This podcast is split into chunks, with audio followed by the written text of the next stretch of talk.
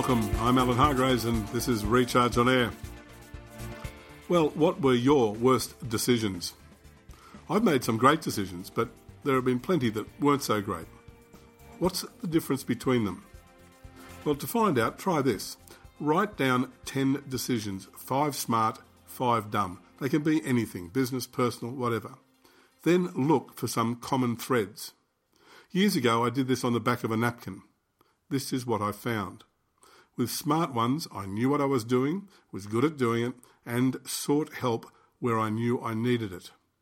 Dumb ones were the opposite. I didn't really know what I was doing, I wasn't good at it, and was so afraid people would discover my lack of expertise that I didn't ask for advice.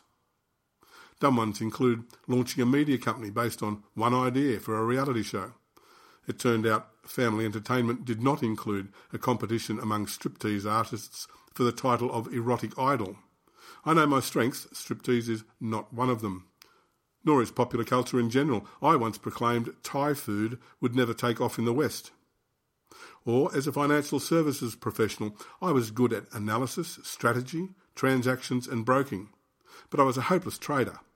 Yet, when parachuted into a role that included overseeing trading, I failed to defer to people who knew better. The bonus pool was destroyed in weeks. In investment banking, that's not a good look. Best results for me, and for everyone, not just me, came when I accepted my limitations, applied my strengths, and delegated the other stuff to people who were good at the other stuff. These days, I agree with that long standing notion the art of management is the art of delegation. Managers don't manage products or processes themselves, they manage people who do. Delegation can be anything from letting your PA manage your diary to hiring someone who can do a lot of important things better than you. If you don't delegate, bad things will happen. Here's 10. You will 1. Lose the respect of your colleagues. Nothing will be done on time. 2. Fail to develop the capabilities of your team and your firm. No one shines, including you. 3. Find you simply don't have time to do your own job. Four, spend very little time doing the things you are good at. Five, lose customers. Six, get fewer new ones. Seven, become mired in stress and frustration. Eight, be overtaken on the management ladder. Nine, lose your confidence. Ten, lose your job, maybe your business. Not great outcomes. The opposite does the opposite.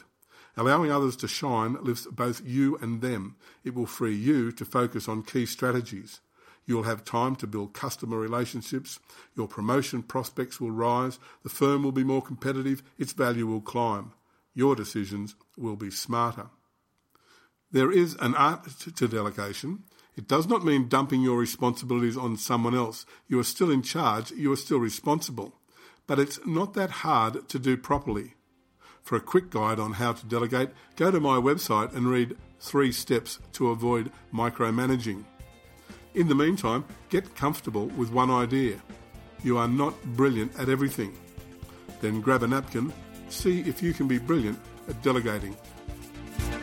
I'm Alan Hargraves. This has been Recharge on Air. Thank you for listening.